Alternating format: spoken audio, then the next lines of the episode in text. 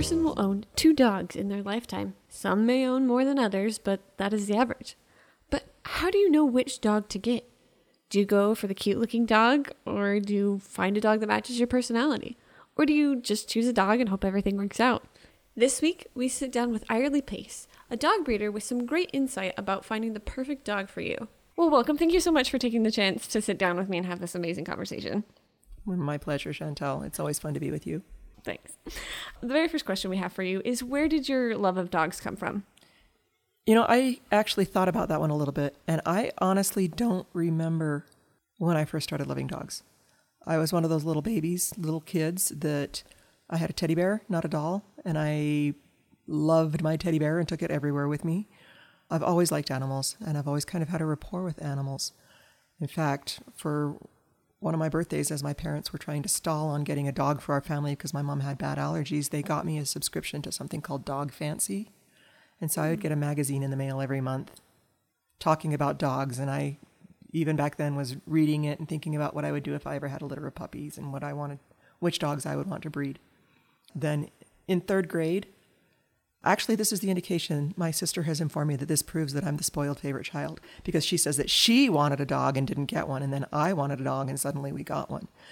But I know they had dogs growing up. They just didn't come from Maryland with us when we moved when I was three. So in third grade, we researched breeds, and my parents sadly thought that Chihuahuas are non shed, which they're not. And they got me a little neurotic Chihuahua that we named Tiki Perrita Negrita Chiquita Bonita Chihuahua Winkler. That is a fantastic name. um, my my brother was taking high school Spanish at the time, and so he decided that we should give her a big long name like that. And Tiki went everywhere with me. Uh, she slept in the hammock with me when I would sit outside reading books and swinging. I would take her on walks. She slept in my bed. In fact, one time I had a nightmare. And the thing that woke me up was the fact that I was squeezing my legs together and she was asleep between my legs and she was going, and I woke up and went, oh, I'm crushing my dog. oh dear. so, so Tiki started my, my real love, my real chance to realize just how much I have a rapport with dogs. And she was a Chihuahua, therefore she lived forever. She was two years old when we got her, when I was in third grade, and we still had her when I got married Oh wow. and met my husband at the age of 20. Oh wow. Very long life and very goofy little dog. She was also the apple of my dad's eye, and he spoiled her rotten. I took a long time before I had my own dog that was my very own. I had children for a while. And once or twice I would try to get a dog and I would bring it home and realize that the temperament wasn't quite right or that I was spending more time trying to socialize the dog than I was socializing my kids and took them back and realized that that was something that was going to have to wait. And then when my youngest at the time, when Felicity went, and Felicity's here with us today, she's going to help answer questions. Hi guys.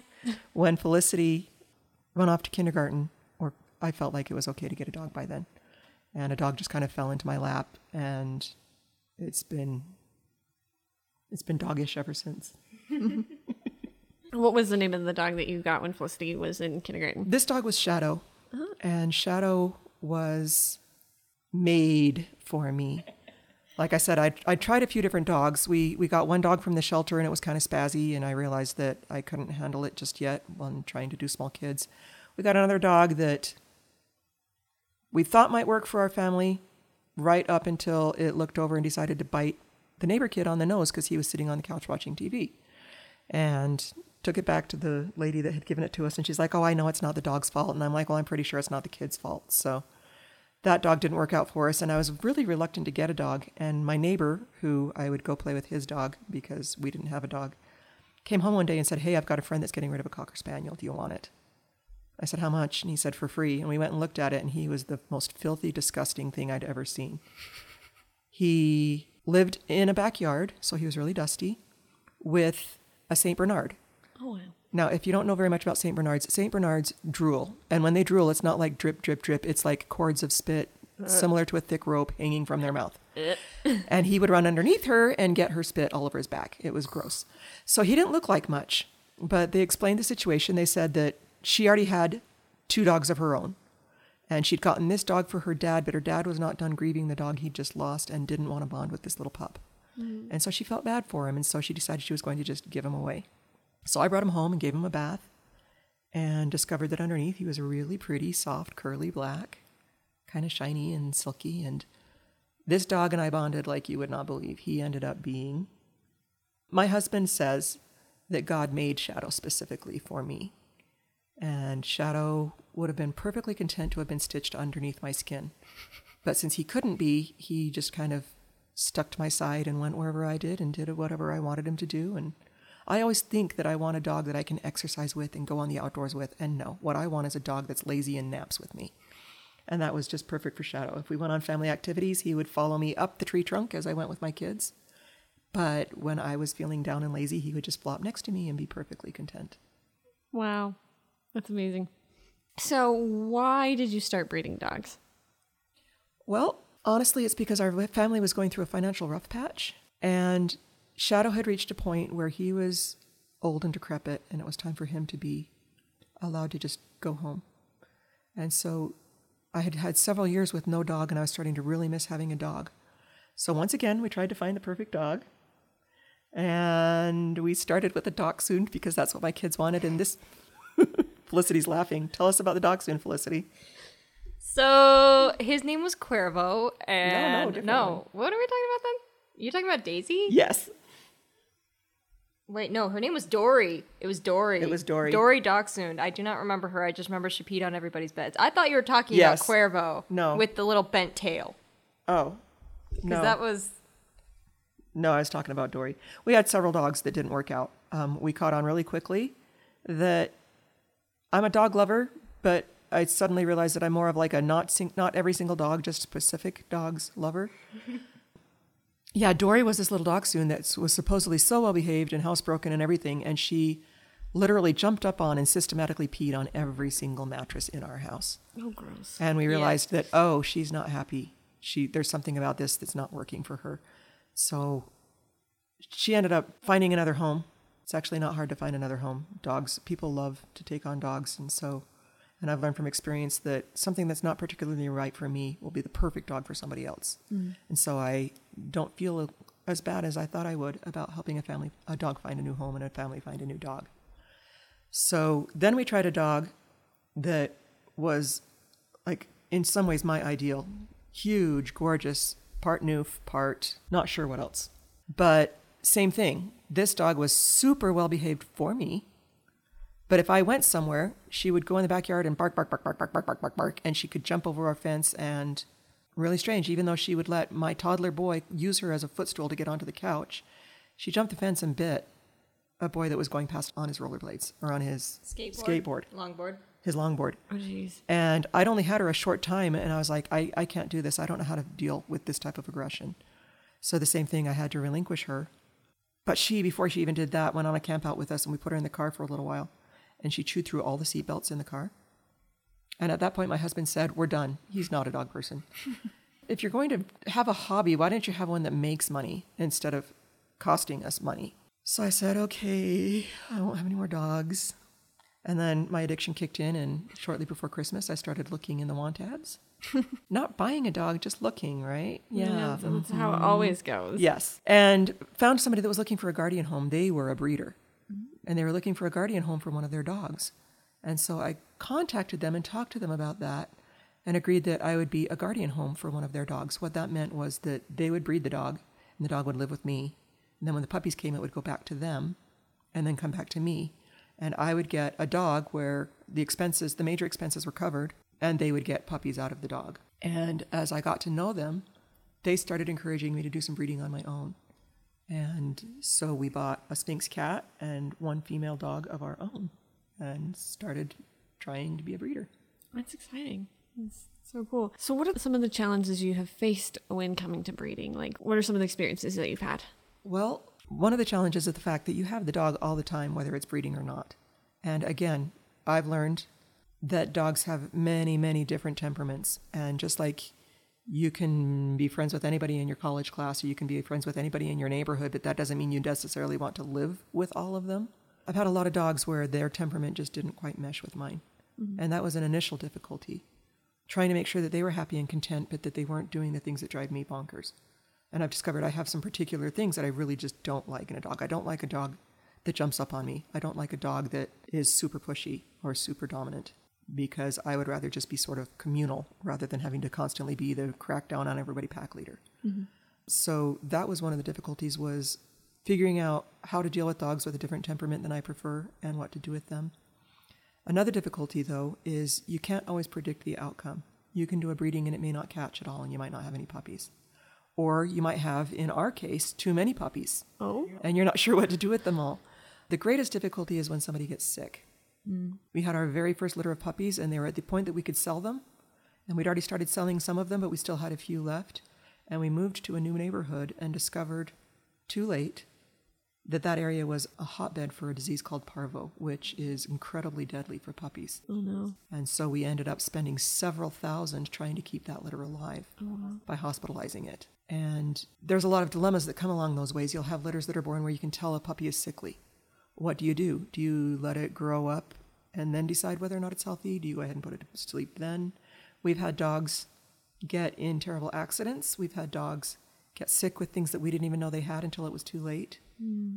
because we just thought they were moping or we didn't there's it takes a lot of experience and we didn't have it yet mm-hmm.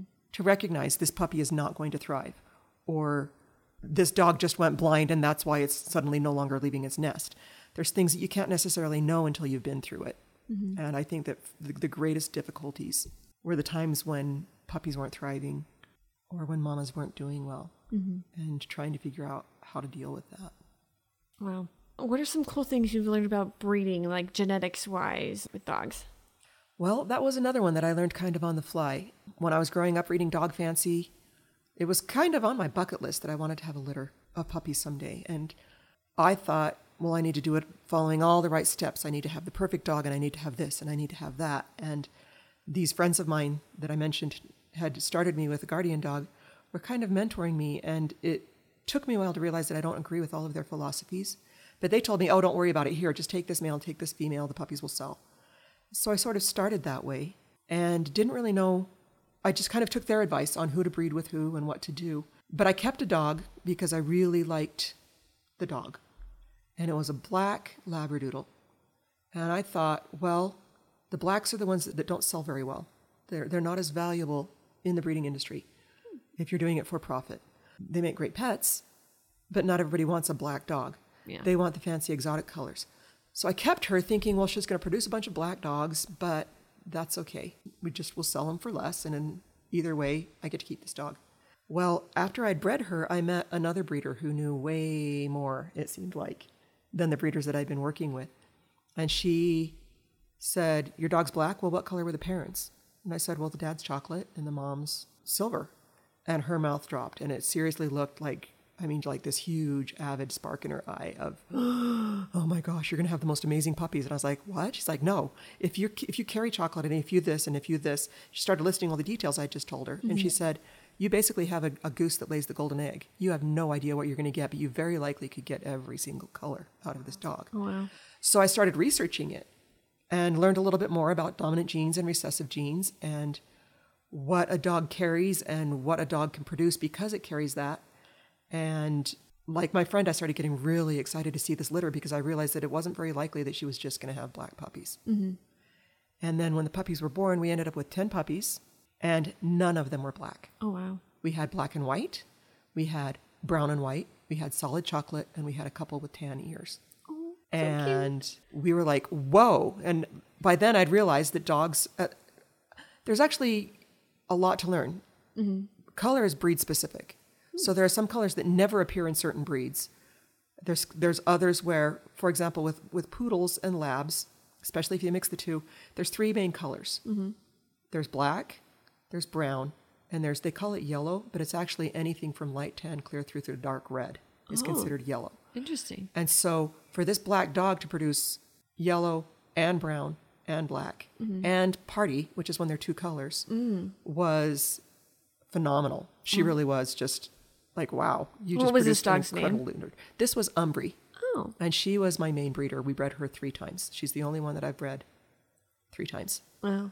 And we stopped reading her because her first litter was 10 puppies and her second litter was 12 puppies and her third litter was 14 puppies. And I thought, oh, wow. Oh, dear. if you keep going on this rate, we're gonna, You're gonna get a lot. You've had a lot of babies. You're done. And so we just let her be a pet, and she was our pet for quite a while. But it was really fun learning more about the genetics and figuring out that I could actually choose mm-hmm. what I wanted. And it was really interesting because another litter that I did later, it was a chocolate dog, so I knew exactly what I needed to do to get the puppies that I wanted. Mm. And I didn't use my own male with this litter. I chose a stud from mm-hmm. outside of my own home. And when I went and talked with his owners, they were where I had been. They were brand new. Mm-hmm. And they were telling, yeah, we just bred it with a such and such. We're excited to see what the puppies looked like. And I went, um, if you just bred a brown with a red, they're going to all be black. Mm. And they were like, really? And I'm like, yeah, both of them are recessive. And if you mix the two, they can't match up. So you're going to end up with black puppies. And when the litter came, they're like, yep, they were all black. Oh, wow. I said, so what are yours going to be? I said, mine are going to be chocolate or chocolate party, all of them. and mine were chocolate and chocolate party, all 12 of them. You could get to the point where you could like, I know what's gonna come out of this litter. I know what's gonna come out of this litter. You can actually tell quite a bit just by looking at a dog. oh, A simple example if you have a black dog with a brown nose, it carries chocolate, hmm. but it itself is not chocolate. Mm-hmm. Same thing, if you have a chocolate dog with a black nose, actually, I have to stop and think about it. I don't do as well if I'm not looking at the charts. But it was very interesting to see. There's one of the charts that I found was amazing because it could tell you if your dog looked like this on the outside and you knew it carried this color on the inside and it had this color nose, it could tell you percentages of how many babies in a litter would be each color. oh wow. And so, you know, I knew that if you breed a chocolate with a chocolate, the way recessive genes work, they will produce only chocolate. Mm. Because chocolate is a recessive gene. You have to have both little bees. If mm-hmm. you if you ever remember doing those things in biology, mm-hmm. you have to have two little bees to get chocolate mm-hmm. on the right gene and allele. And so another one I did was a chocolate who had the fading gene. So she looks silver, and that's my current girl, Mimi. Mm. She looks silver, but she started out a chocolate puppy who then faded to silver. Oh wow. The official term is lavender. Silver mm. is for a black dog that turns gray, Mm-hmm. and lavender is for a brown dog that turns gray. But we bred Mimi, who was a lavender, with one of my puppies from Umbree's litter mm-hmm. that was a black that had the fading gene. So by the time he was an adult, he was completely silver, but he started out black as a puppy. Mm-hmm. And they produced, again, goose with a golden egg. They produced puppies with tan ears that were pure white except for the tan ears. They produced black puppies that faded into silver. They bl- produced black puppies that stayed black. They produced black and white party and chocolate party. And Didn't some of those still have the fading gene where like yes, they were turning like silver. one of the puppies didn't have eyebrows when she was born, but by the time we sold her, she had little eyebrows like they were fading out. So, So the black starts turning cute. brown first, and then it turns to silver. And so they looked like they had Groucho Marx eyebrows that were these big brown spots over their eyes. Adorable. it was really cute. And um, you could see it happening even by the time they were eight weeks old. You could see that the fading had gone. When they're first born, you can tell they're fading because they have little brown patches at their wrists or heels, and sometimes their eyebrows and underneath their tail. And if you can see that brown patch on a darker dog, then you realize, mm, this is going to fade. And you could see it by the time we would be selling them at eight weeks or, or whatever. The fading would have already gone from just behind their heels to all the way halfway up their arms. Oh, wow. And so again, we knew that that they both carried the fading gene. We knew that they both carried. Well, I knew that he carried. That there was a high chance he carried chocolate because his grandfather was chocolate, and his mother carried chocolate, and he had siblings that were chocolate. And I knew that she carried chocolate, and so I was curious to see if we could get other things too. And mm-hmm. sure enough, since he's not pure chocolate, mm-hmm. it, it was just a few of the cases that matched up and made chocolate, and a few of the cases that matched up and made black. Mm-hmm. And only two of the 12 were able to match up with the reds, the yellows, to have the tan coloring. Just imagining them, I'm like, they're so it was like it was like opening an Easter basket, you know, what's inside, and you don't know until they're born, and it was super fun to watch the births. But I can imagine that being fun. Just always like, what combinations can we get from this and this? So, how many puppies have you had come through your home? That one is a little bit hard to count. I know how many each mother gave birth to, mm-hmm. but you know, as I as you were saying earlier, what are some of the difficulties? One of the difficulties of having a litter is that there are going to be puppies that die. Mm-hmm. So I don't know if I should count that. That, for example, Candy had eight puppies, but one of them was a stillborn. Mm-hmm. I don't know if I should count that one or not. So I kind of count it as how many puppies did I sell? Mm-hmm. And at that point, if you add the few puppies that I definitely remember didn't make it to that number, I, I think there have been at least 100 puppies that have passed through our home. Oh wow. Some of them in multiples, and that was not fun. I do not recommend having more than one litter at a time unless you own 10 acres of land. Oh no. Story time? yeah, I was just gonna say that we're we've been at 76 for about five years. Then last summer we ended up with two litters of 12, and that pushed us up to like 100. And so uh, we've had our fill of puppies. oh gosh. How long have you been breeding? Um, I started in 2013, Okay. and then I did it for three years, and that was when we had our first five to seven litters, eight litters. I We lose track. And then we did from 2013 to 2016, and then spring, I guess, of 2016. It felt like winter. It was still winter. Mm-hmm. 2015, 2016, we sold the last of our puppies, and then we knew that we were going to be moving, and we weren't sure if we would be able to keep dogs in the properties if we had to rent for a little while or if we mm-hmm. moved. So we kept two pets, but we didn't breed mm-hmm. for a couple of years. And then after another move, we ended up in a place where we could have dogs again and got two females. They brought each other into heat. Uh, my husband kept saying, "You can do this. You can do this. You can do this," and I'm like, "No, I can't. No, I can't." And I was right, not him. we ended up with 24 puppies in our backyard, and it was Puppy overload. yes, puppies destroy land. Let's- the- puppies chew, puppies bark, puppies go potty a lot, and so it can be really exhausting. And that that may be our last set of litters, mm-hmm. but that would have been two years later. So that was 2019 that we sold all those puppies. Oh wow. I I can't imagine like just trying to take care of one puppy, all the food and all the care and all the mess that they make, but times that by 24 at the same time. Well, you know, they always Like say sound exhausting.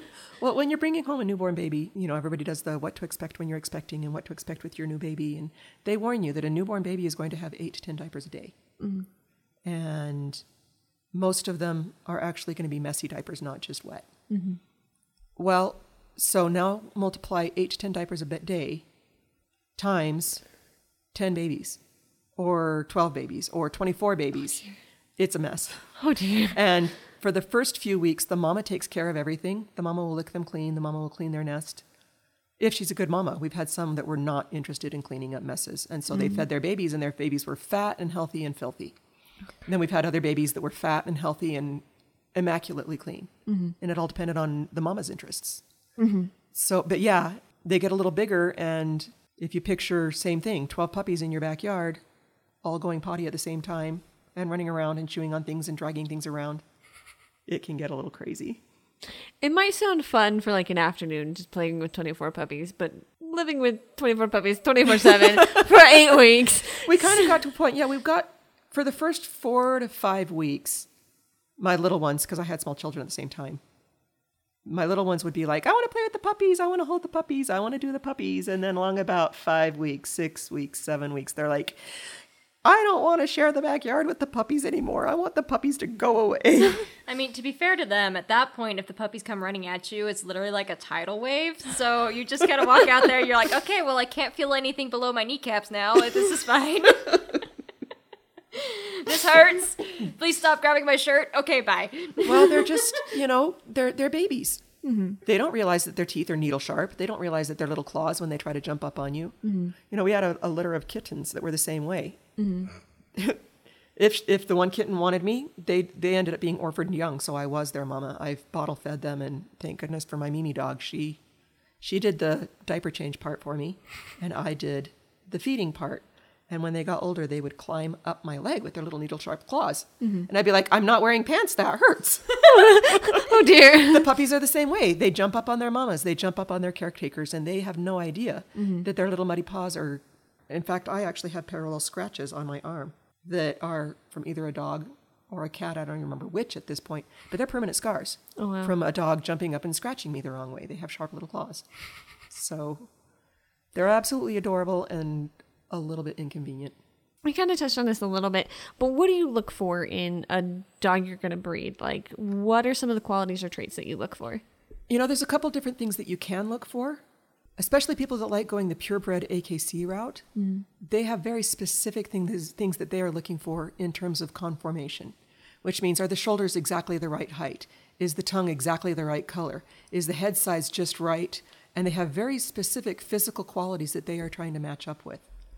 The problem with that, which it sounds ideal in many ways, but the problem with that is that some breeders in the past have gotten so caught up on this dog is absolutely perfectly knockout gorgeous that they would say, I don't care that his temperament is a little bit flawed. I don't care. They weren't breeding for temperament, they were breeding for looks. Mm-hmm. And so they ended up with what got called puppy milled dogs. Mm-hmm. They all looked great, but their temperaments were no longer consistent or predictable. Mm-hmm.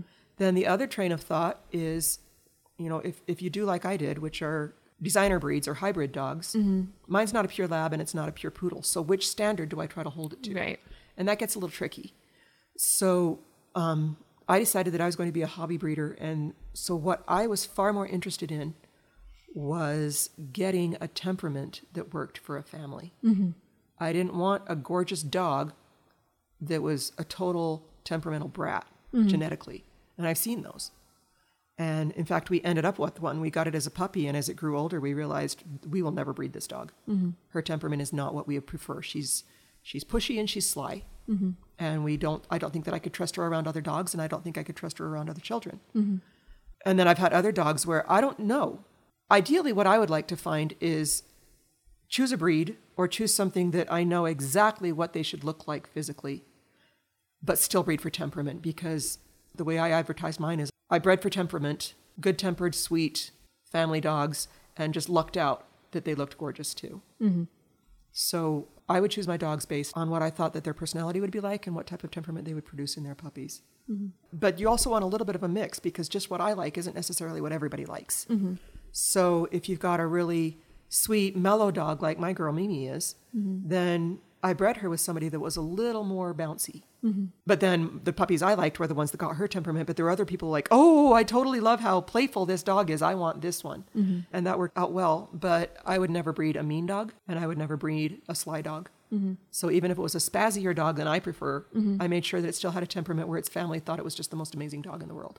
And you had to touch on this a little bit. You don't want to just breed the dogs that you like because not everybody likes the same dogs. What is your favorite kind of dog breed? That's a hard one. During those time periods when I couldn't have a dog yet, it just didn't work yet for me. Mm-hmm. I found a book called The Right Dog for You. Mm-hmm. And I love that book. It's so dog eared. Mm-hmm. Sorry, the pun. Never I used apologize it- for the pun.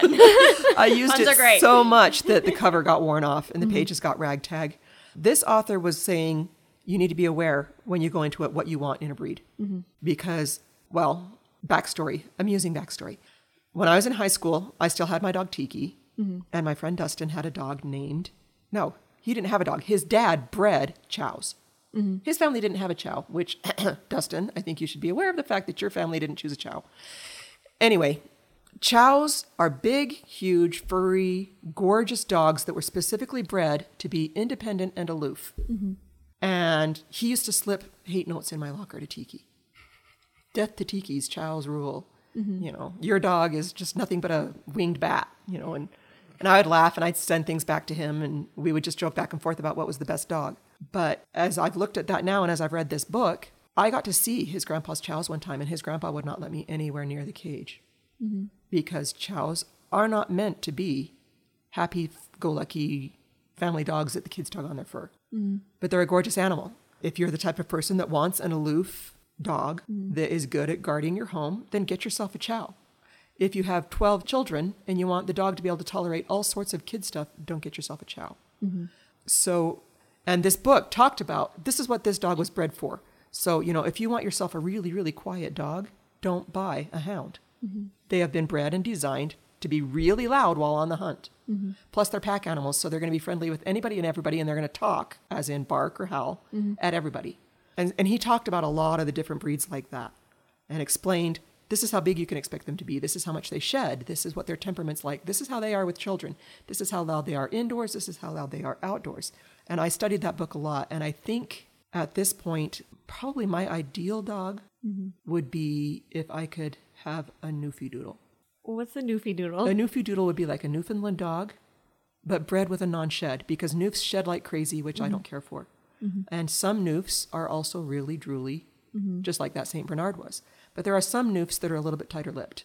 Mm-hmm. And they have a reputation for being like the nursemaid dog. Mm-hmm. They are so incredibly good with kids, and they're incredibly good. But again, you have to make sure you're getting a good one that you've seen the temperament of the parents. Mm-hmm. Because just because this is their reputation doesn't mean that all Newfs are that way anymore right. because you don't know what people have bred for. So I would I would love to have a non-shed Newf. I really really like my Labradoodles and Double Doodles. Mm-hmm. Evidently, my preferred dog is a is a Labradoodle because that's what I kept was Mimi. Mm-hmm. I do like the non-shed, particularly if you have family members with allergies. Mm-hmm. I like dogs that have intelligent but eager to please temperaments.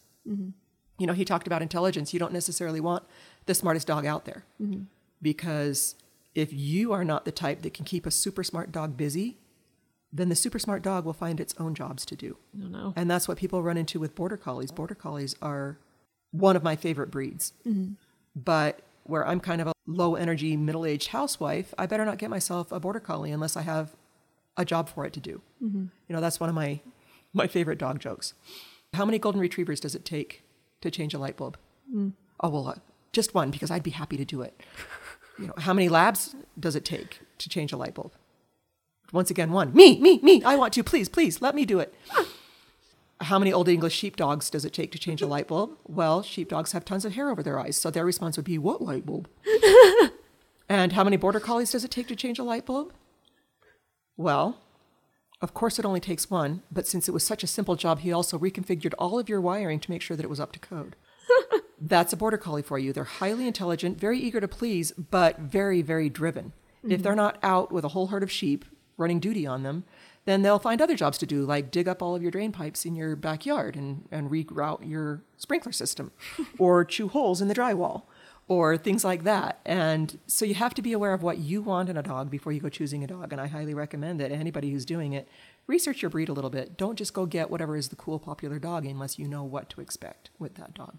Mm-hmm. Wow, that's amazing advice because I, I feel a lot of people are like, oh, I like the look of this dog. I want this dog. But you also have to take into consideration what is their energy levels and what is their temperament like. Exactly. So, what is your favorite part about breeding dogs? Like, why do you do it? I think that I should probably stop being a breeder and start hiring myself out as a nurse midwife because I love the birthing. Mm-hmm. I love being with the female mm-hmm. and working with her and comforting her and helping her become more relaxed. If you've got a first time mama, they don't know what's happening to them. Mm-hmm. And to have a rapport with that dog and to be able to help them relax, to help them bring the babies out, to see what the colors the babies are, mm-hmm. to hold those sweet little things and work with the mama. And I, I love the birth process and I love watching the mama with the babies for the first few days. Mm-hmm. That's, that's my favorite. That's amazing. What is your least favorite part about dog breeding? I touched on this a little bit earlier. My least favorite part is the difficult decisions that you have to make. We had we had a puppy that stopped growing, mm-hmm. and the mama would push it away and refuse to let it nurse. She rejected it, mm-hmm. and I knew enough about dog psychology and you know animals giving birth in the wild that I realized that part of the reason she was rejecting this dog, this puppy, was probably because there was something wrong with it. Mm-hmm. But I couldn't just sit aside and let it die.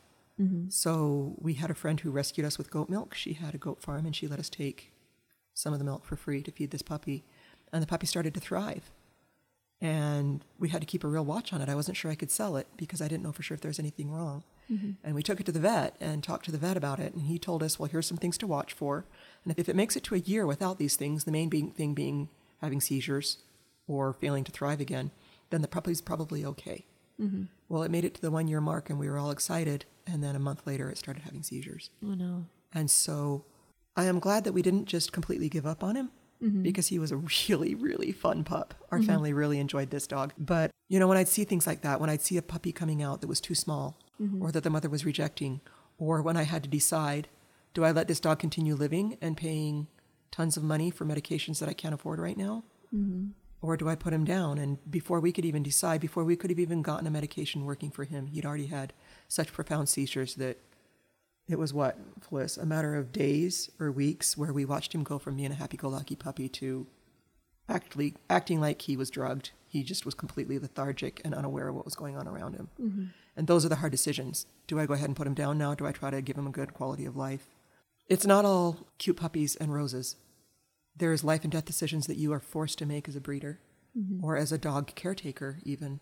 You have to decide at what point do I say, let's let nature take its course, and when do I intervene? Mm-hmm. Same thing we had. It was actually a dog that, one of the same dogs that I told you about, that was kind of sly and unkind, so we decided we wouldn't breed it.